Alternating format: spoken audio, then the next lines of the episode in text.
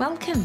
Hi, I'm Mikki, and this is Mikkipedia, where I sit down and chat to doctors, professors, athletes, practitioners, and experts in their fields related to health, nutrition, fitness, and well-being. And I'm delighted that you're here.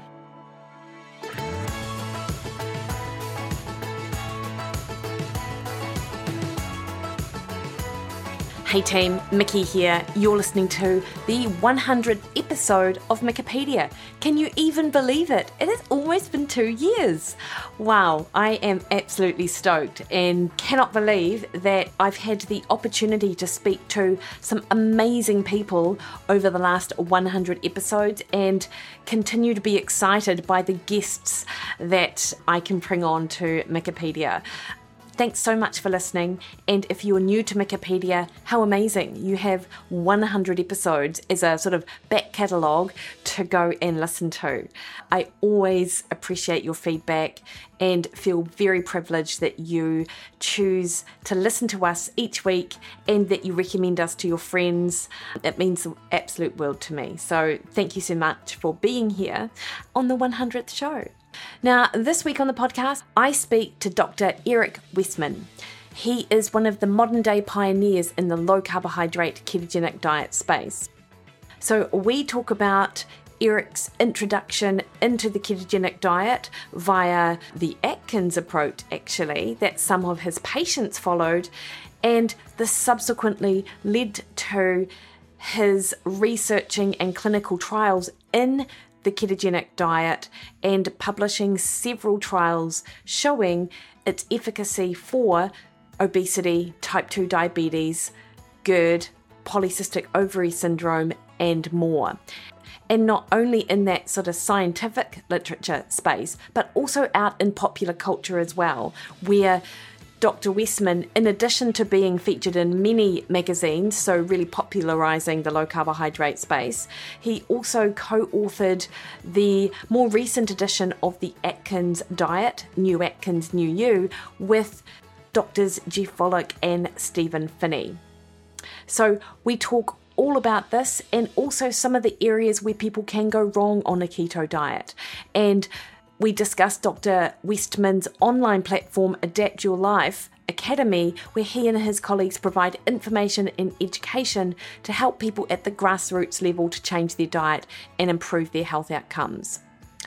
So, those of you who are unfamiliar with Dr. Westman, he is, as I said, the co founder of Adapt Your Life and Adapt Your Life Academy. He's an associate professor of medicine at Duke University Health System and director of the Duke Keto Medicine Clinic in Durham, North Carolina. He is past president of Obesity Medicine Association and a fellow of the Obesity Society. In 2010, he was named the Obesity Medicine Association's Bariatrician of the Year for his work in advancing the field of obesity medicine, as well as the society. He graduated from Stanford University, University of Wisconsin, University of Kentucky, and Duke University. He's a board certified in internal medicine and obesity medicine and has a master's degree in clinical research with over 90 peer reviewed publications to his name. Now, before we crack into the show, if you are listening to this and it's not yet October, you still have a chance to go into Win Nuzest's 12 week spring reset pack worth $3,500. All you need to do is head over to Nuzest, www.nuzest.co.nz, and order whichever products you like. Enter the code Mikki20, that's M I K K I 20, for 20% off your order plus an entry to win this amazing giveaway, which is a HoMedics massage gun, a Garmin Fenix 6S Pro sports watch, a three month supply of Nuzest products, 12 week nutrition coaching program online with me, two online personal training sessions with Darren Ellis, former guest of the show, a Pro 1000 NutriBullet blender, and a $500 Lululemon voucher.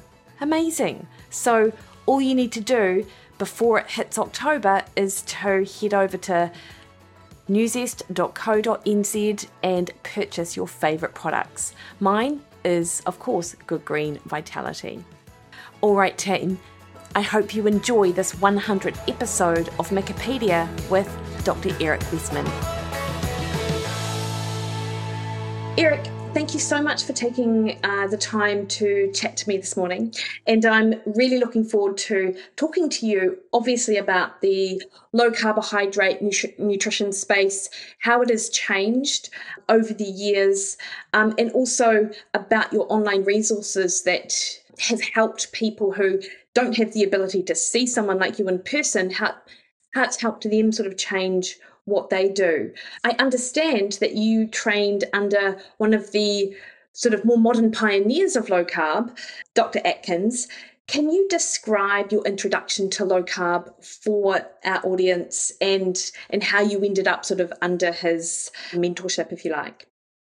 Sure. Well, so like most doctors, I didn't get much training in nutrition or, or even weight loss, how to help people lose weight. And this was back in, gosh, 1998. So I was, um, you know, eight years into a academic role at Duke University and doing clinical trials in smoking cessation. I learned how to do clinical trials that would be uh, led toward FDA approval of the nicotine patch and other nicotine products, for example. Uh, but we were required to be in the clinic also taking care of patients at the Veterans Affairs Hospital in my program. And so two of my patients came in actually having lost over 50 pounds on their own without me doing anything. And I was very curious. I, I thought, what did you do? And they told me that one fellow said, uh, all I did is eat steak and eggs. And he kind of looked me in the eye and, and I was kind of shocked. He was, did it for shock value. and, but really it, what they were doing was the Atkins diet at the time. And he mentioned that. And I said, well, what's that? because I didn't know what it was. We got very little training. I'm I'm an internal medicine trained doctor, so it's not like I'm a, a specialist, a great you know a detailed micro specialist. I, I should know about these things, but I didn't know and. So I went to the bookstore and looked at the books that were out there, and Atkins was one of them. And you know, he was the only one that had a clinic all these other diet books um, were written by people who weren't doctors, or or if they were doctors, they were sort of like um, celebrities, doctors. They weren't actually clinical doctors. So I wrote Dr. Atkins a letter, and uh, you know by this time I, I kind of forgotten about it, and he calls back and asks Yes, I got your letter. What do you want? And I said, Well, this is interesting. I, I never got trained in what you do. Where, where's the research for what you do? And he kind of laughed. He laughed and said, Why would I want to do research? I, I, I've been doing this for 30 years.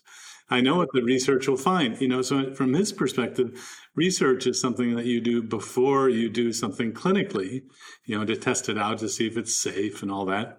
And and yet no one had done the randomized controlled trials, the due diligence of the research uh, in this area. So one thing led to another, and he said, "Well, why don't you come up to my clinical practice in New York City?" So I went and visited his office. Remember, he was one of the only doctors who actually had an office that you could visit, and so um, uh, actually went up and said, "What do you do?" Sat in the office of of Dr. Atkins and Jackie Eberstein, a nurse yes. who worked with him for for 30 years. And, and, you know, I wasn't persuaded by one visit. I said, well, why don't you fund me to do some research? And I had a brief proposal with me, and I said, Here, we'll put 50 people on your diet, however you want to do it, and we'll study it down at Duke and at the VA in Durham. And so he said, Okay and we started the first study uh, in modern history of the low carb Atkins diet uh, that that gave it a fair shake. By this time, we had done some research looking at what had been done before. You know, what was the literature review, and there was very little. In, in fact, the, the one study that was the one that kind of so told everyone not to do low carb diets had 24 people in it. Oh, wow. And it wasn't a randomized trial. Yeah. And it was basically done to show that it was bad. And so we were at this time kind of shocked that there it had such a bad image. I thought for sure we would find all these studies that said it was bad, and there weren't any. Yeah. So, Eric, the the the way the original study, that twenty four person study, was set up, did you immediately recognise some of the limitations of that trial as oh, you were designing? Okay. Yeah. Yeah. Yeah, so I went through clinical research training and evidence based medicine training. Uh, spent a summer uh, a month at McMaster in Ontario, and in my practice, in my general internal medicine practice at Duke, we were very well versed in how to critique clinical trials, how to actually design and run them as well. And that paper in 1980 so it was 18 years before, had 24 people it. And actually, everyone lost weight in the study. But what was the kind of death knell of, or the nail in the coffin, as they say, for the low carb, high fat diet was that the LDL went up a little bit.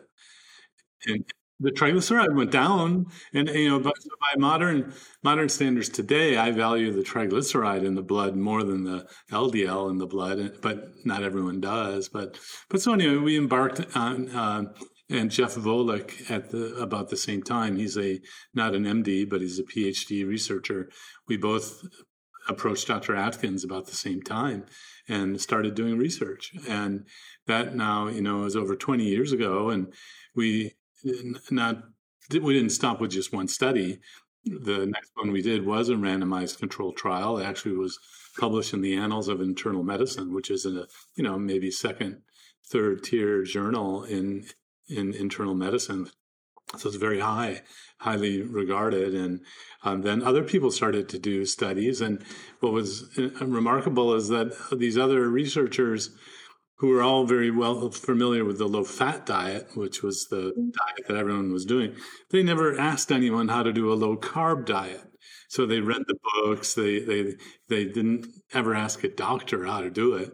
And so the studies came out, they were kind of lukewarm, but they still were better than the low fat diet. So there you know, ended up being about five or six randomized trials of low carb versus low fat and low carb won just about every time. And, and, the, and the truly remarkable thing is because these investigators wanted to show the low carb diet was bad, they never did the second study because they didn't find what they wanted to find.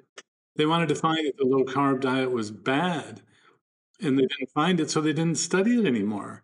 It really was remarkable in, in, that even one of the lead authors went on to do many, many other research studies, but never really uh, learned from someone who understood the clinical practice or even the science of low carb keto diet. So we're in that strange position today of clinical doctors knowing a lot more and getting results that are very much further advanced than what's published in the research. Yeah. Because the researchers never really um, took the time to learn about the approach in great detail. And then our research money kind of dried up. Uh, everyone's trying to look for the mechanism or the new drug or, you know, and, um, uh, but we opened a clinical practice at Duke University in the private practice of the university setting, uh, insurance pay and Medicare, Medicaid, using this approach in the year 2006. So we've been using this approach that we studied and published papers on, and still published papers on now for over 16 years. And so you you're able to use the results from your clinical practice to inf- to uh, publish on and put that information out there then?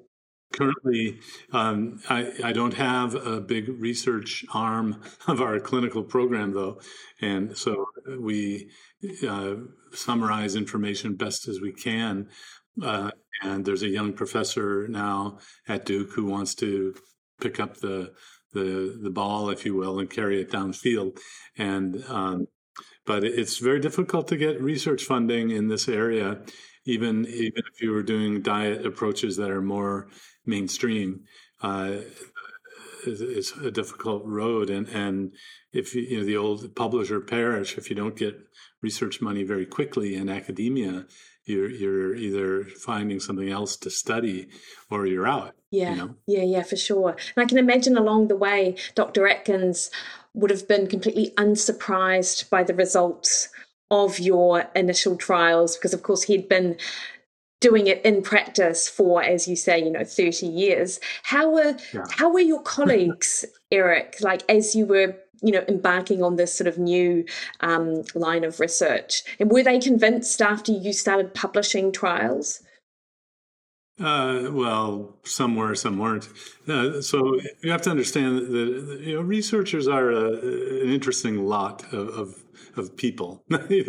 some are just always skeptical and never never think there's ever an answer. Uh, you know, almost nihilistic. Some even after we did the first. Well, the first response was, "Why are you going to visit?" A diet doctor who wrote books and clearly just wrote a book to get rich on, you know, motivation is money, right? Well, I went and I saw the clinical practice and no, that wasn't the real story.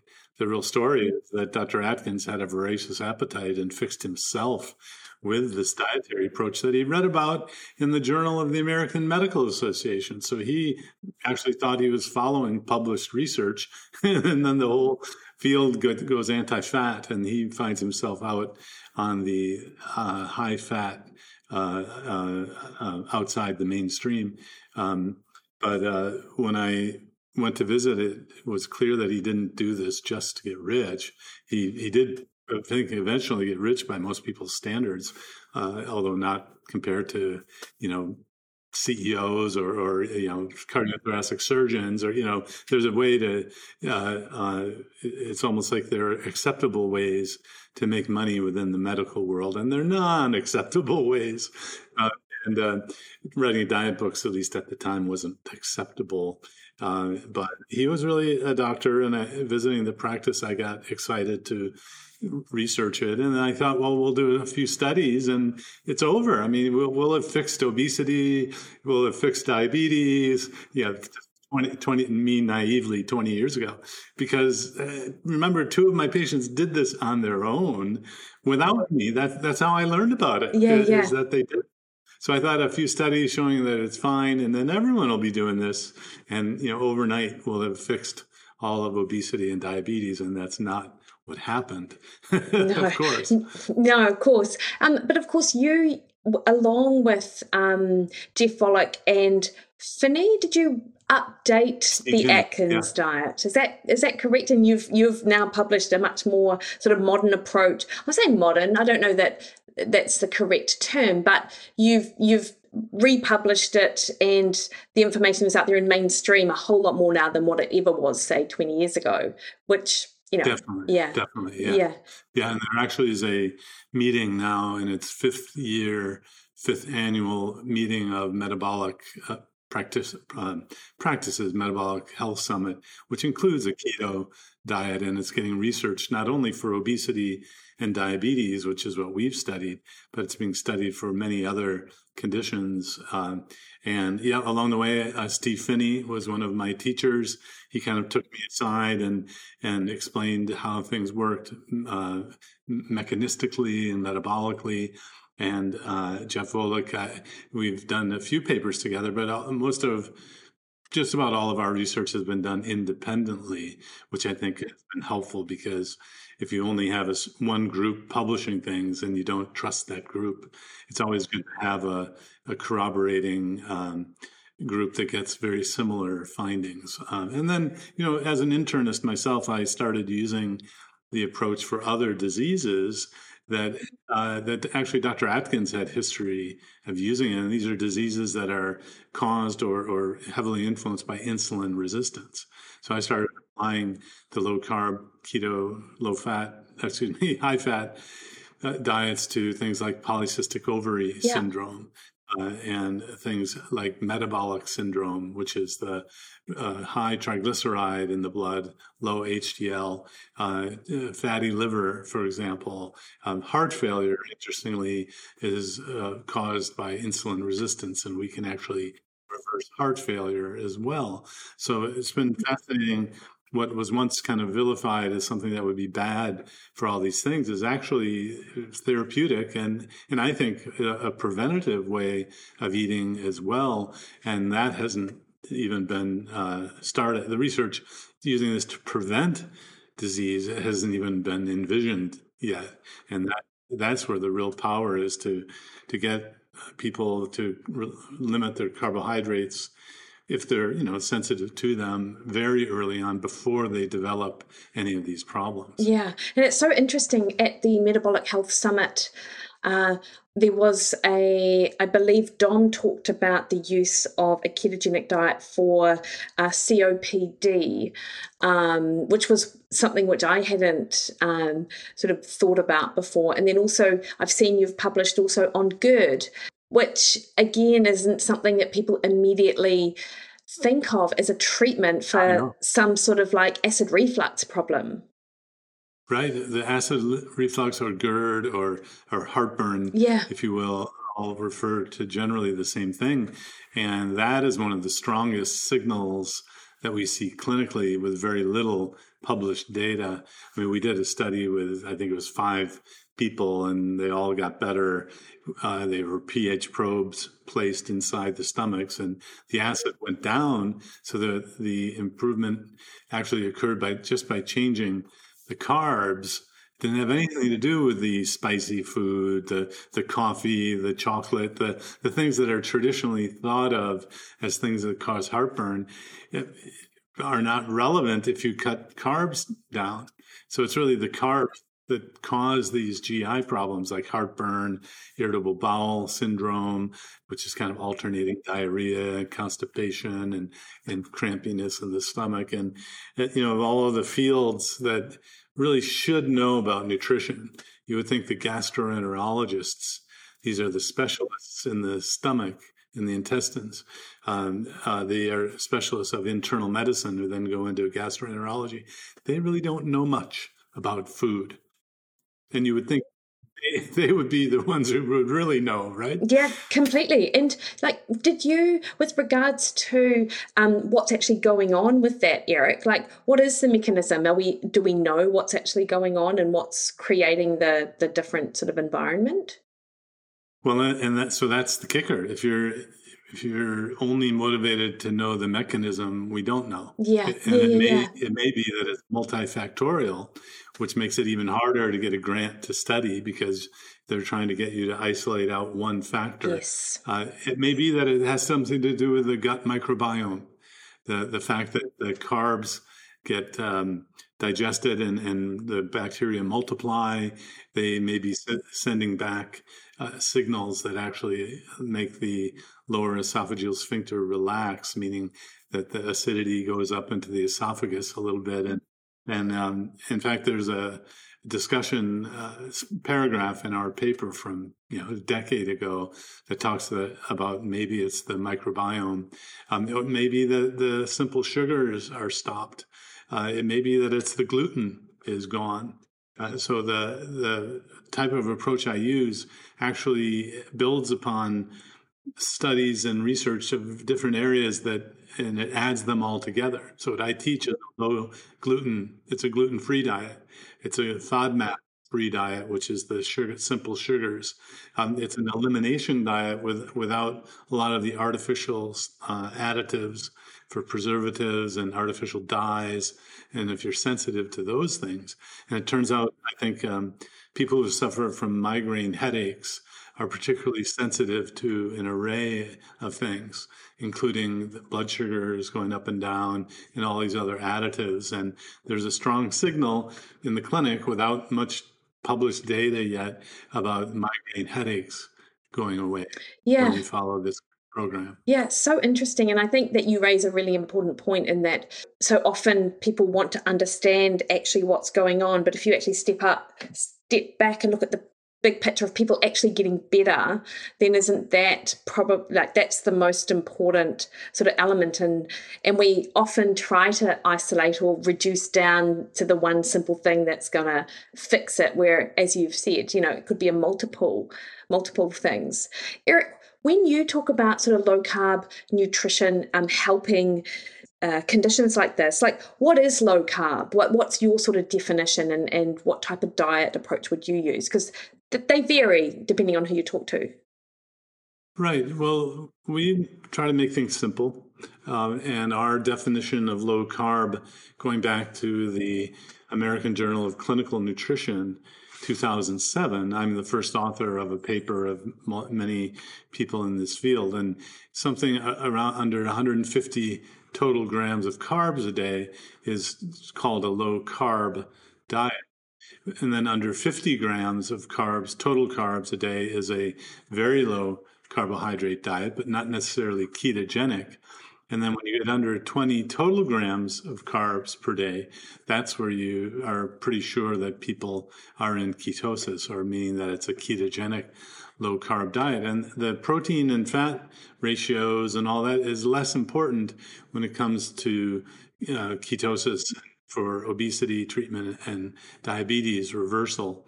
If you're doing this for ketone generation and trying to make sure you have ketones all day long, then you want to go, you want to pay attention to the macros a little bit more detail. In our approach, we don't worry much if you're eating uh, until you're comfortably full of meat.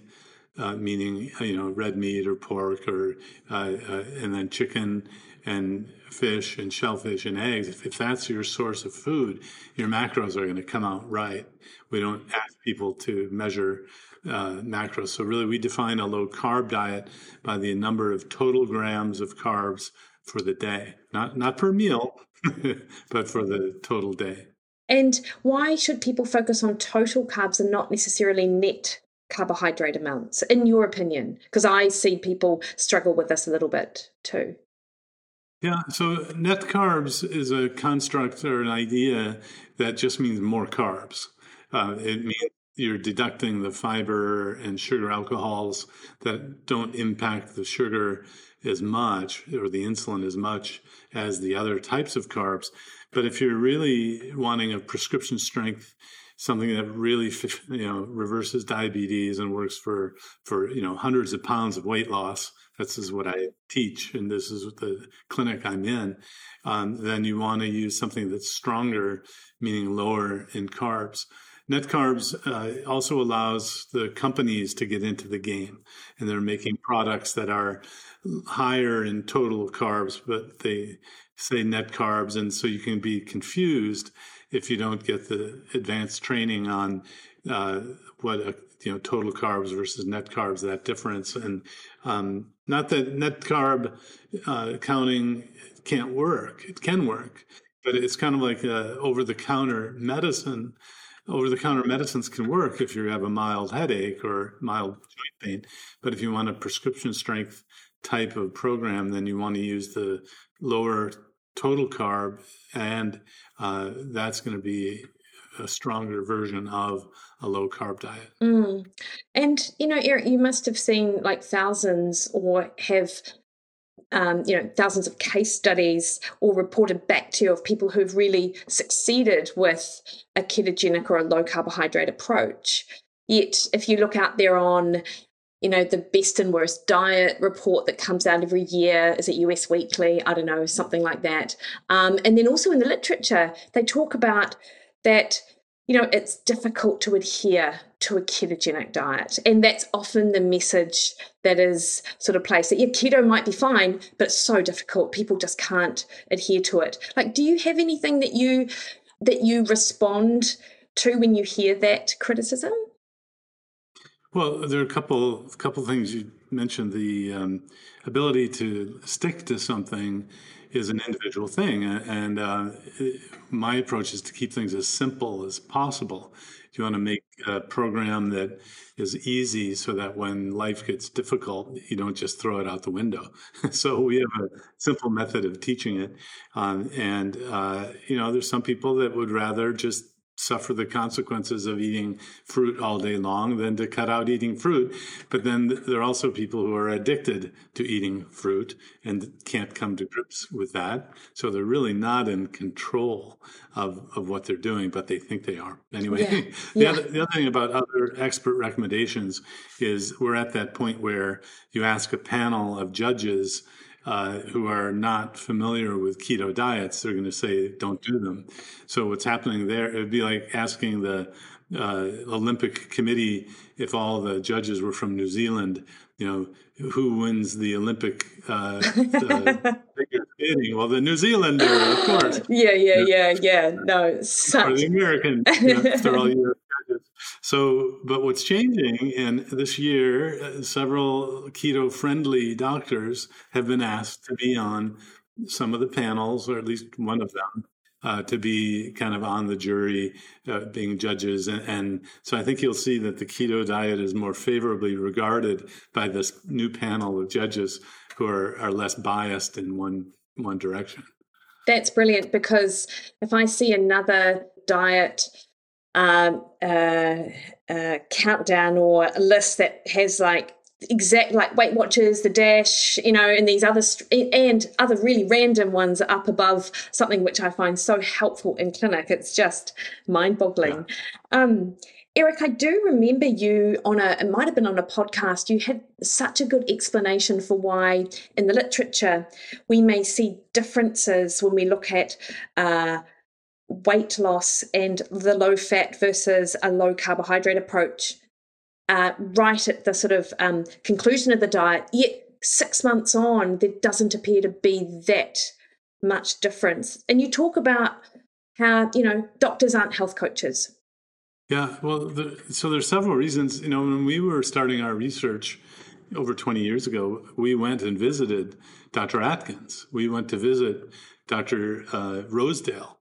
I went to visit Dr. Bernstein, who uses low carb for type 1 diabetes. And so we learned a method that um, had been used over and over and over in clinical practice and brought it back to the research table. And we knew that the 20 total grams was going to be more effective. So if you look at all of the studies that were done, we used the lowest 20 total grams, and then we kept people at the 20 grams all the way through to the end of the study.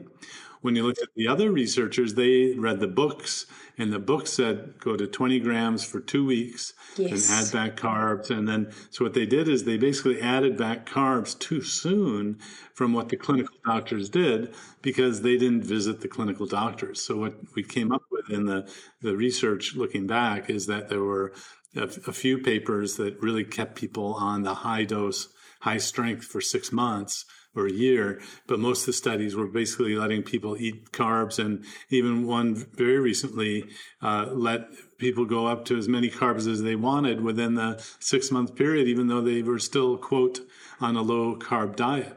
So what I've learned in clinical practice, and I'm past president of the largest group of obesity medicine doctors in the world. I've taught this at medical meetings to other doctors is that you keep people on that prescription strength low carb diet under medical supervision as long as they need it and until people reach their goal. And, and, I say medical supervision because most people come to me on medicines now, and I get to take off the medicine.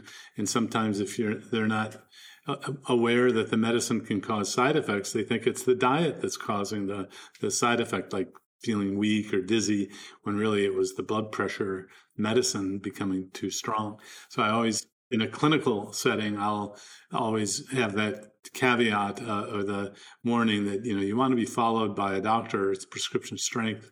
The what I use now. If you don't have any health problems. And I think this is healthy eating for anyone. You, you don't ever really have to eat carbs. And, you know, just as a point of, of science, uh, I had to convince myself scientifically and medically that it would be safe to feed people without carbohydrate. And it turns out it's very strong in the scientific literature that humans do not have to eat carbohydrate you know they want to or like to is a different issue. But uh, even there are these reality shows where people go for one or two months without eating hardly anything. And these people are in massive ketosis even though you may not actually they may not measure it but you can see they're not eating carbs. I mean in many cases they're not eating anything. And then so that's the other kind of aha hit me in the head kind of moment was when we don't eat anything, we default to a fat metabolism with nutritional ketosis. Yeah. That's our default yeah. kind of, of fuel system and source. We store fat as energy. We draw upon the fat and make ketones. And so how is that bad? You know, it's our it's like our our natural fail-safe system. How could that be bad? Well, you know, it could be, and that's why we do research and, and follow people. But it makes me less worried than telling someone they can eat all the sugar they want, which has been totally unstudied in a in a way that really puts the um, sugar on the uh, you know on the hot seat. Yeah. It, there have just haven't been good studies, and finally, the uh, Stanton Glanz at the University of San Francisco unearthed some of the whistleblowing papers that basically sugar paid off the researchers to study fat and not sugar, sugar, the sugar industry, basically, and, and, and employ kind of like the tobacco industry to distract the other researchers. Uh, so I can't show you a paper that says sugar is the cause of diabetes, but I can show you that by taking away all the carbs, I can reverse diabetes. So it, it's a, uh, it, um, it's very likely it's one of the culprits. Yeah, and people are super uncomfortable with that notion. And it's like um, uh, a few minutes ago, you mentioned that people could be addicted to fruit, for example. And, you know, we are continually told that, you know, one of the, the most strongest public health messages, at least here in New Zealand, is to eat your five plus a day, you know, and fruit is not an issue. And of course, if you are metabolically healthy, then fruit is not an issue. However, you know, in the US, we don't have stats like this in New Zealand because they don't uh, put money into investigating this. But as I understand it, 93% of the US are now sort of deemed metabolically unhealthy. So to say that fruit is quote unquote healthy is almost, um, you know, that's a very unhelpful message from most of the population. Right. Yeah, exactly. And the, um, confusion arises from there are some people that can eat fruit and do fine. Yeah. Yeah. So it's context, it's the, the, the selection bias of the people. And from the clinical perspective of a doctor like me, we just, it's carbs, carbs, carbs are the problem. You cut back carbs, it can actually be really easy to get rid of cravings and hunger uh, but you have to be very strict about eliminating all of them. And I wanted to just look back to that's probably the most common reason people find this difficult is that they don't go all in. They don't, they're not really, really super strict. So it'd be kind of like trying to quit smoking when you had a cigarette or two every day it's really hard. In fact, it, it won't work yeah. for most people. Yeah. And in your experience, because you did, I, I actually did want to ask you about that, is that you do need to have a set period of time without the carbohydrate to almost break that cycle of, of, uh, is, is addiction the right word to use? Dependence, or, you know, what is it that, you know, but you do need that sort of period of time. Like three weeks isn't yeah. enough. Well, I think there is a sugar addiction. I think there is, uh, you don't have to eat sugar. And, uh, you know, um, some people say, oh, it's not addiction because it's food. But at the, the degree to which it affects people varies. So there's a spectrum of, and some people are not pulled towards sugar at all and can stop at one candy bar. Others can't stop. Um, yeah, so there are a couple, uh, well, one textbook on food addiction, processed food addiction, and then a very interesting book and podcast called Food Junkies, which takes the theme and and of addiction for food and sugar and applies behavioral methods to helping people deal with that sugar addiction. Uh, but to become a fat burner, to get into ketosis, yes, you have to be very very strict uh, and uh, there was only one study with a gradual reduction of the carbs, and it wasn't compared to the total cessation of carbs. The method I was taught was the total cessation, and uh, so I, in some people it might make sense to taper the carbs, others to go full, uh, like a cold turkey sort of quit smoking day, a quit carb day. Um, I haven't seen that studied head to head, but um, the approach I use is more uh, the addiction, quit smoking, go over through a withdrawal syndrome, and, and it's actually not as bad. Uh, the the fear of cutting out the fruit is worth worse than the actual cutting out of the fruit. And people will come back to me with the the you know the metaphor of the tail between the legs, yeah, yeah. sort of em- embarrassed that they were so you know worried about it, and then it was just so so easy. Of course, I have a very short memory for that sort of thing because um, some people, you know, my fruit, my bread, how will I how will I be able to do this and and then they're just fine. Yeah. And Eric, in your clinical experience, like is it necessary for most people if they have a health condition which requires low carbohydrate do they need to stay as low as what you initially prescribed? And obviously we talked about a you know a length of time with which they stay low but what is the trajectory for for most people if there is such a sort of if you can generalize? Yeah well so it depends the severity of the metabolic problems that people have. If you're um, uh, you only have 20 pounds to lose and and you're just doing it for weight loss, you're probably going to uh, be able to get to your goal in a couple months, uh, three months, and then you can gradually add back carbs. Of course, if you add back carbs to the degree that you were eating before and you can't control it, you're just going to regain the weight. And that is the kind of uh, funny thing that people say is, "Oh, I did that low carb diet, and and then I gained all the weight back." And then yeah. I'll say, "Well, but stop doing it, right?" Well, yes, you know, well, people don't blame a pill for not working if you don't take the pill, but people will blame a diet for not working because they can't stay on it, right? but today, you know, in, in 2022, the resources uh, online and, and at the, the grocery stores and the, the, the it's just so supportive now uh, in well in many places of doing a diet like this. It's never been easier that I've seen to do a low carb diet. But you know, you don't have to stay super strict all your life. Uh, you know, it's not like we're going to lock you up in a prison. Uh, with, you know, the, all you can eat is low carb foods, and then then we start drawing upon your money out of the bank account. You know, it's not it's not like a cult. Yeah. a method a method to get you to a goal, and then you can do whatever you want. Yeah, yeah. And Eric, like in your experience now, sort of, you know, 20 years on or even 30 years on, if I'm thinking about the timeline, like how open are doctors uh, to the idea of a low carb approach for their patients? Yeah, you know, I've never seen a formal survey of that. Uh, that would be a great thing to do. Um, informally, uh, you know, there are many, many keto friendly doctors now. We call that a, a term, keto friendly. And there are many who are not keto friendly.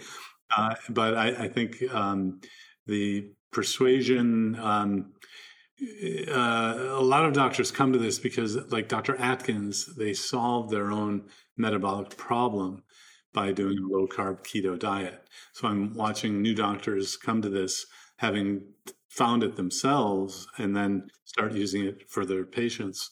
Um, uh, I think the this last kind of sticking point is the time honored story we've all been told that cholesterol is bad and fat in the food leads to cholesterol and that causes hardening of the arteries and that's kind of like the last pre- prejudging the last prejudice of the low carb diet that needs to fall.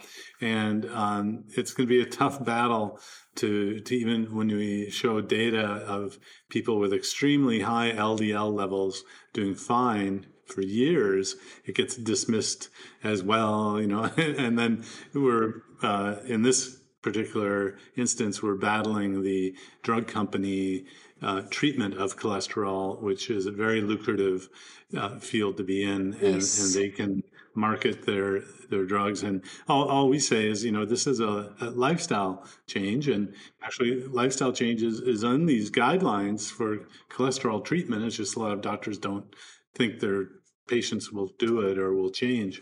But um, the uh, idea that um, you have to have carbs, I think, is, has been dispelled.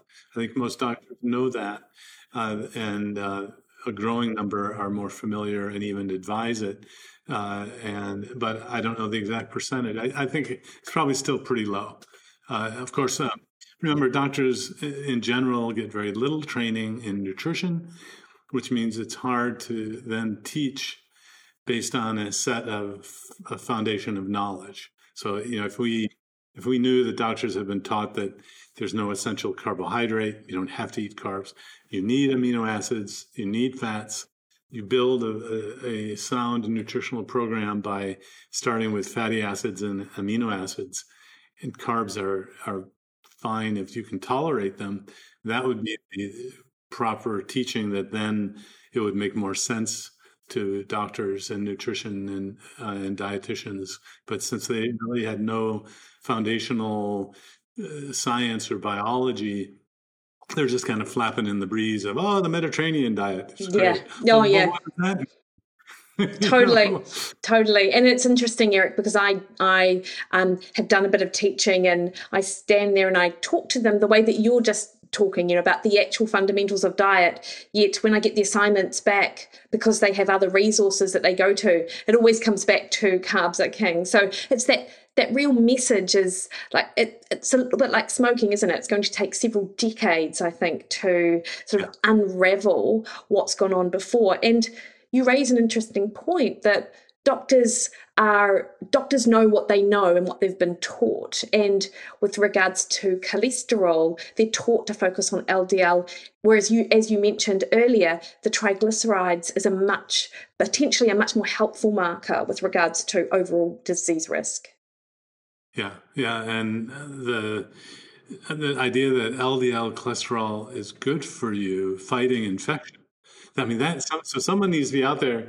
supporting LDL. Yeah, you know, yeah, yeah. Being, being the detail marketing person to show how great LDL is, because it's actually doing all these wonderful transporting transporting the fat soluble vitamins, and it's helping to sequester bacteria. You know, and and yet most medically trained people and dietitians even well, cholesterol ldl that's that's what causes heart disease. Yeah yeah. As, as if god or evolution put it in there just to cause heart disease. Yeah i know. no it has all of these other, other functions that you know honestly i wasn't taught. I had to go relearn myself and actually write a class about it to kind of have the um, the discipline to really, uh, you know, put my name on something and, and to uh, feel comfortable and, and actually uh, to block the cholesterol production in the body is fraught with a lot of theoretical and, and practical problems mm. because we need cholesterol yeah. so much. Yeah,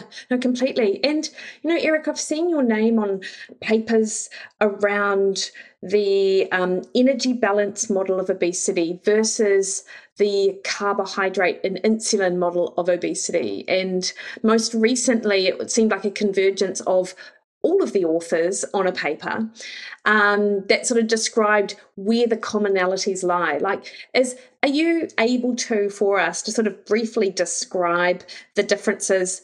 Is it actually academic? Like, it, probably isn't. It's obviously more than that. But is it important to really understand fundamentally? Yes, it's the energy balance. Yes, it's carbohydrate or insulin. Like, what is the state of that sort of science? Yeah, so what we noticed, uh, there's a Harvard professor, that's David Ludwig, who is a, a great um, concili- uh, conciliator, a, a, compromiser. And so his idea was to bring in the, the camps of the, the calories in, calories out. We know what causes obesity. And then the, the clinical obvious reduction of carbohydrates leads to reduction of obesity. But at the end of the day, I think both are right and you know like most things uh, there are shades of gray and nuances. I mean so if you go onto a reality show and you don't eat anything it's so it's no calories at all you're going to lose weight to drop on your fat store. But it's also zero carbs right? So is it zero carb or is it zero calorie? It really doesn't matter. Yeah. so the the uh, people who were grandstanding about calories it's just calories we know the result it was actually gary taubes an investigative journalist who said something that really hit home to me he he uh, talked about the situation of um, of asking a friend, you know, why is that restaurant crowded? And the friend says, well, more more people went in than came out. Mm. And, and, you look at your friend and you go, no, no, no, no. I, I know of that.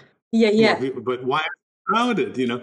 Well more people went in than came out and, and you keep going like well but but is it good food? Is it is it you know the, the service? Is it is it good drinks? You know is it a handsome staff you know? And and, and no it's just it's crowded because more people went in than came out. And then i went to my next meeting when someone went up there and said it's calories in calories out. And i this like the the the uh, it just opened my eyes yeah. were open the scales fell because they were saying what's called a tautology yeah. meaning of course it's true that when you gain weight more calories have gone in than come out. It doesn't tell you why. So actually in this paper that david ludwig was first author on and got us to help and, and sign on to he talks about the tautology of energy balance meaning this is really, you know, he didn't say it in in an academic journal saying that this is kind of ridiculous, guys. You, you you're really just saying the truth that there's more calories that go in than out when you're gaining weight. It doesn't tell you why.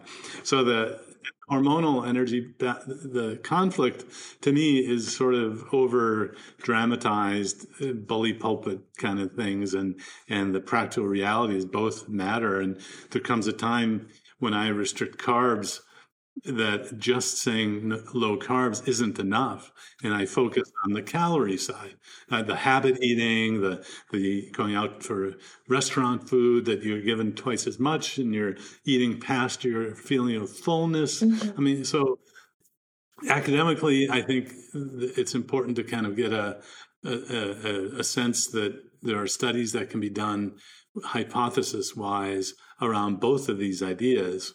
And that was, I think, David, Dr. Ludwig's idea is that it's not that one is right or wrong, but these are worth testing, and, and hypotheses can be, or studies can be created testing these different hypotheses to be a new round of, of research funding and not just dismisses about the idea that well, more people went in the restaurant than came out. Duh. Yeah, you know? yeah, yeah, yeah. No, totally. And I did, I did see, I noted that an area of agreement, if you like, was the fact that there's a lot of ultra processed food out there that is uh, largely responsible for both increasing the calories that people eat, uh, yeah. but also driving up the amount of carbohydrate that people eat as well. So, yeah, I understand.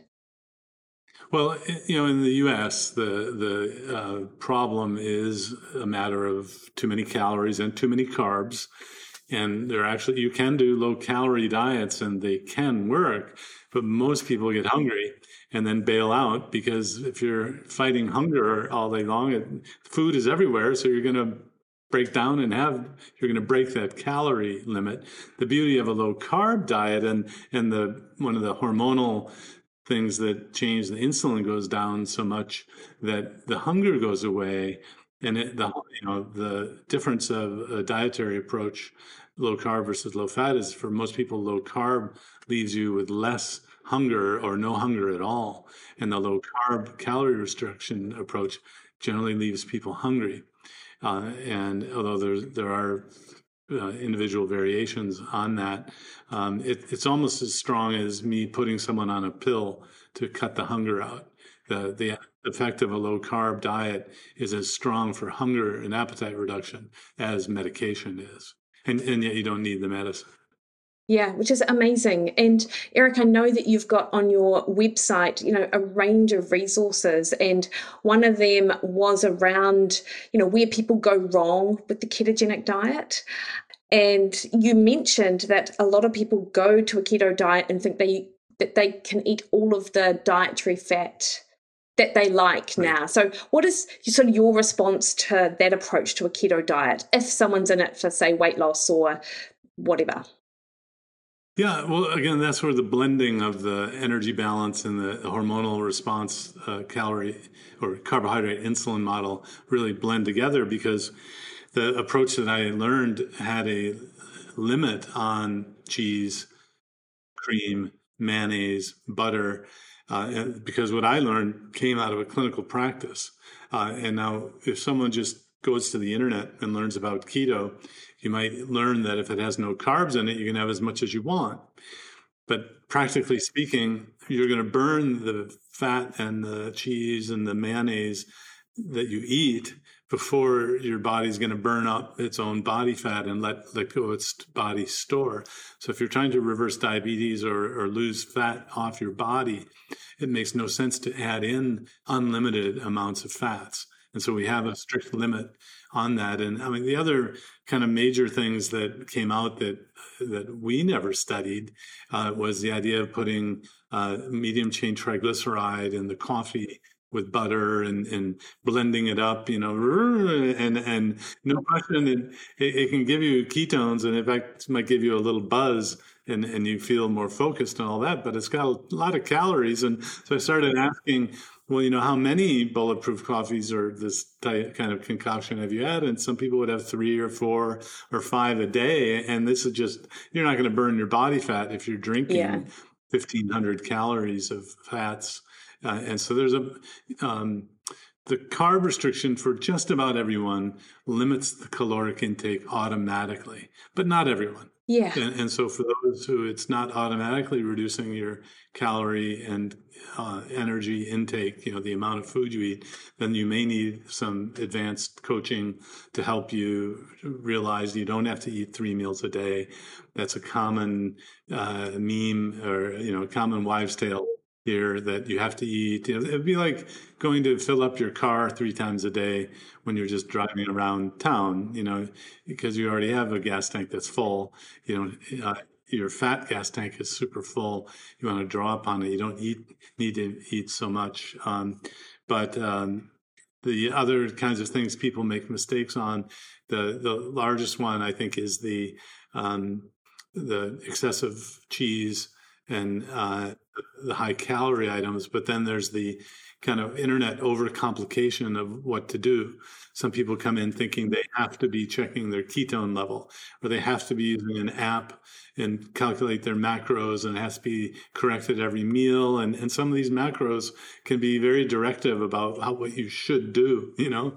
And so we teach a method that's very uncomplicated. You don't have to use apps. And, and um, in fact, our method goes back to the 1860s when you know they didn't have computers. Uh, it's really the Banting diet was the of the approach that we teach. Yeah, so it's more food on a plate and what that plate should look like. Yeah, yeah, yeah. Um, Eric, what about alcohol for people who are doing uh, keto or low carb? What's what's the general recommendation around that? Well, if you're trying to maximize weight loss, alcohol has calories. And so you want to restrict your drinking of calories. But most people can uh, drink one drink a day, meaning a light beer, uh, three or four inches of dry wine, one or two alcoholic shots with a sugar free mixer, one of those a day, and do fine because your, your body has to burn through the alcohol, the calories of the alcohol, then the calories of the carbs before it's going to give up the calories off the fat store off its body. So there's a lot of individual variability, but it's it's not forbidden to have alcohol. You'd have to have some moderation or or none during the week and just drink on the weekends or something. So there's a lot of ways to be able to address alcohol. Yeah, and I mean I think as you rightly pointed out, um, earlier, a lot of it is habit with what we do around food and re-establishing better boundaries, I suppose, or habits around things which might might tip the balance if we had no sort of restrictions on them, I suppose. Yeah. Um, Eric, do you see any differences between men and women in your clinic? Well, this is a, a great uh, another thing that's not been studied, but the clinical signal is very strong that women lose slower than men. So men, in terms of how much weight, uh, and um, when even when you adjust for how large people are, and then of course postmenopausal women have a uh, we all tend to develop insulin resistance as we get older, and then post the menopause brings in another factor, so that women have to be super strict about carbs generally speaking, around the menopause as well. But um, yeah, it, it, it, when husband and wife do the program together, there's usually this initial sort of uh, why why is it so hard for me and not for him, and, and um, but over time, kind of like the tortoise and the hare fable, the you stick with it. You know, your husband might fall off, and you're actually going to be winning in the end. But I mean, at the end of the day, we try to make people be happy together about their yeah. results. But I, I think the uh, nobody really knows why, but it's probably going to be related to the hormonal effects of menstruation. Yeah, yeah, yeah, for sure. And I guess I suppose the message that I got from that was that patience is a virtue and just stick at it. Is that sort of the the major strategy that that helps well, today, overcome? You know, today immediate gratification isn't fast enough no. for most of my my patients. And, no. Uh, and to put it into context, so that um, you might read online or that some great results, but uh, when I have people being successful on average, it's one to two pounds of weight loss per week. Yeah. So that's four to eight pounds per month. And if, so if you're in that range, it might seem slow. And compared to the person who lost 50 pounds in the month online, those are the outliers, right? It's the, um, the high school, the school uh, uh, reunion effect. The people are doing great come back to the reunions and people post online. It's like the highlight reel when in the clinical setting, one to two pounds per week, no pills, no products, and you're eating tasty food that's sustainable. Um, that's really really good. Yeah, and Eric, your your own approach to nutrition, um, low carb, keto, Oh, yeah. Well, so when we did our first studies going back to 1998, I needed to, I felt like I had to do, you know, walk the talk. I wanted to learn how to be a, uh, a teacher of the low carb diet. So I learned about it myself, started it. I wanted to know where you would go in the local grocery stores, what to purchase, because there's an art to that, that you want to, some people ask you what what to find or what at this grocery store, what is available. And I, and I don't fall into that. I teach based on the total grams of carbs, and I teach looking at the labels very heavily. But uh, I I stick to zero or very low carb foods for the most part. Don't do any counting personally. I, I rarely have breakfast, maybe a brunch on a weekend. Uh, but then I've been doing it 20 years. You know, it took me 10 years to give up sugar jelly beans on Easter. Well, and I grew up with Halloween where we had yeah. mounds of candy every year and we eat for months. you know, I have no, no, I have so many cavities yeah. that I don't, the inside of my teeth are gone. You know, I, if you got the cavities, I have these little stubs going around. that, that's not normal. You know, but uh, and the other vestiges of growing up in the U.S. in the '60s is, you know, I have hearing loss because of all the ear infections because my parents smoked.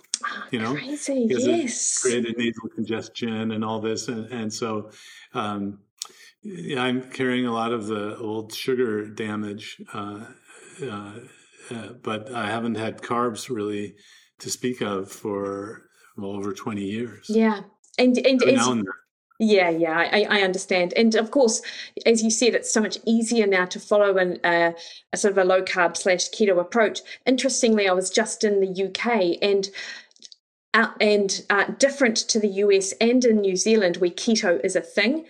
I, I saw it once one product was keto in about 15 different supermarkets, which I ventured into. So it feels like there is a real opportunity there for. I don't know, like something to happen. I know it's a thing over there as well, but it just seems so much more available um, and and and out there in the US and in New Zealand, actually. Well, if someone's coming to me to do the prescription strength and or they've tried over the counter keto meaning internet keto. I'll be pretty blunt and i'll say if it says keto on it don't have it. Yeah yeah yeah. The the marketing of products is not well um, uh, governed. There's no regulatory uh, uh, approach and um, uh, or, or, standards. And uh, while keto generally means it's lower in carbs. It doesn't necessarily mean that you'll be able to be ketogenic. And it's important to remember that keto really means you're burning body fat. There is really no quote keto food. It's either a protein or a fat or a carb.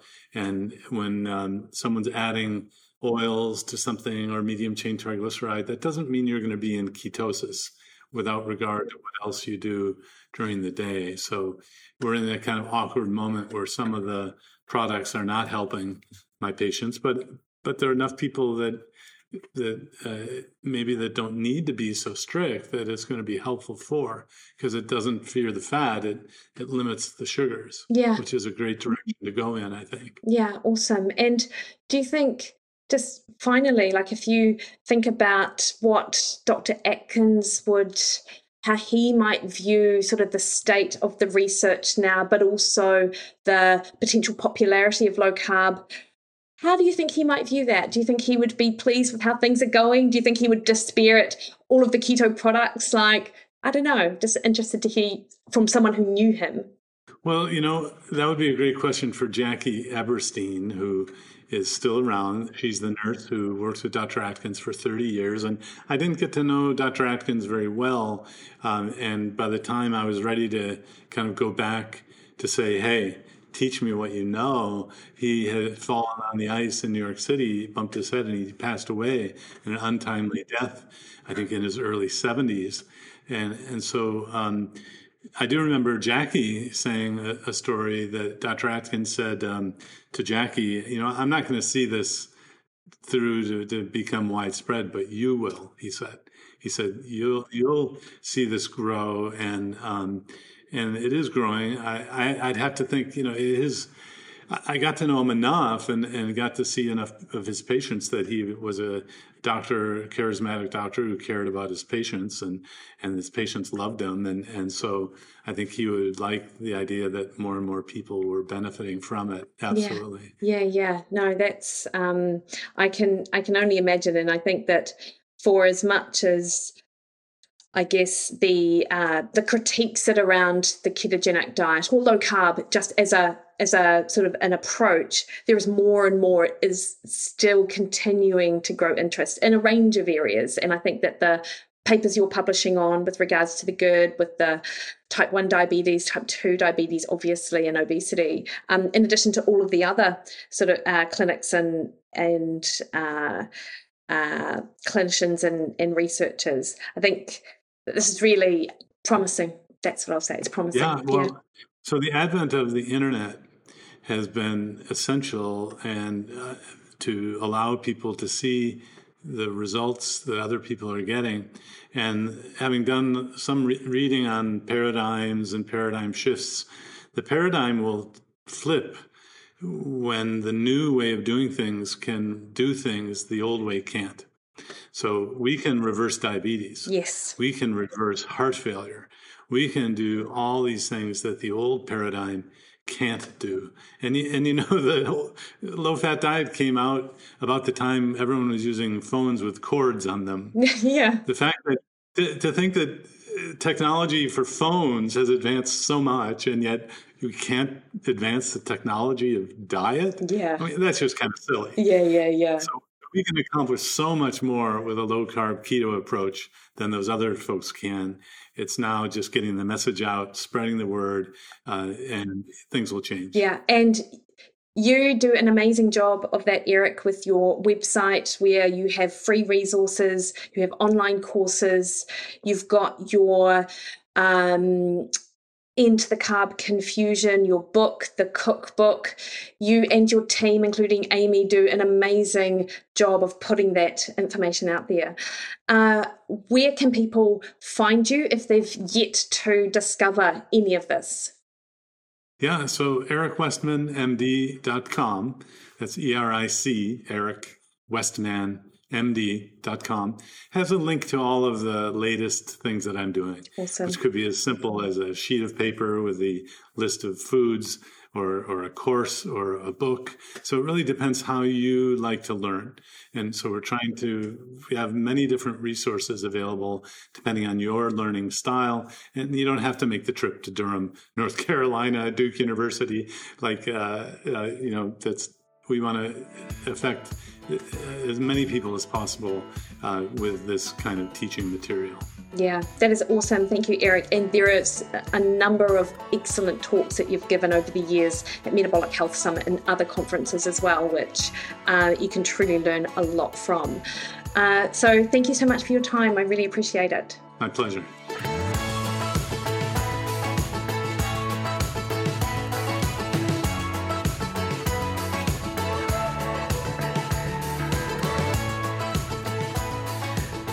What a wealth of information. Loved that conversation and was super privileged to hear Eric talk at the Metabolic Health Summit and meet him in person.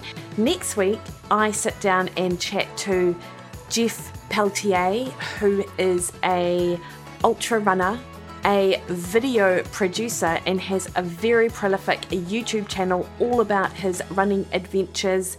And we sit and chat about the creation of these and how he's integrated his love of running with his professional career. And if you don't follow Jeff, he is so inspirational and puts together some really brilliant content. So we chat next week.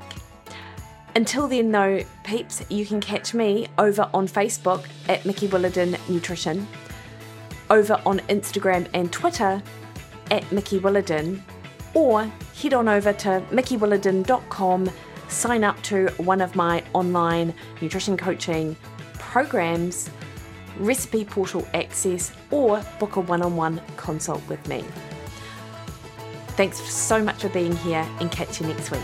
See you later.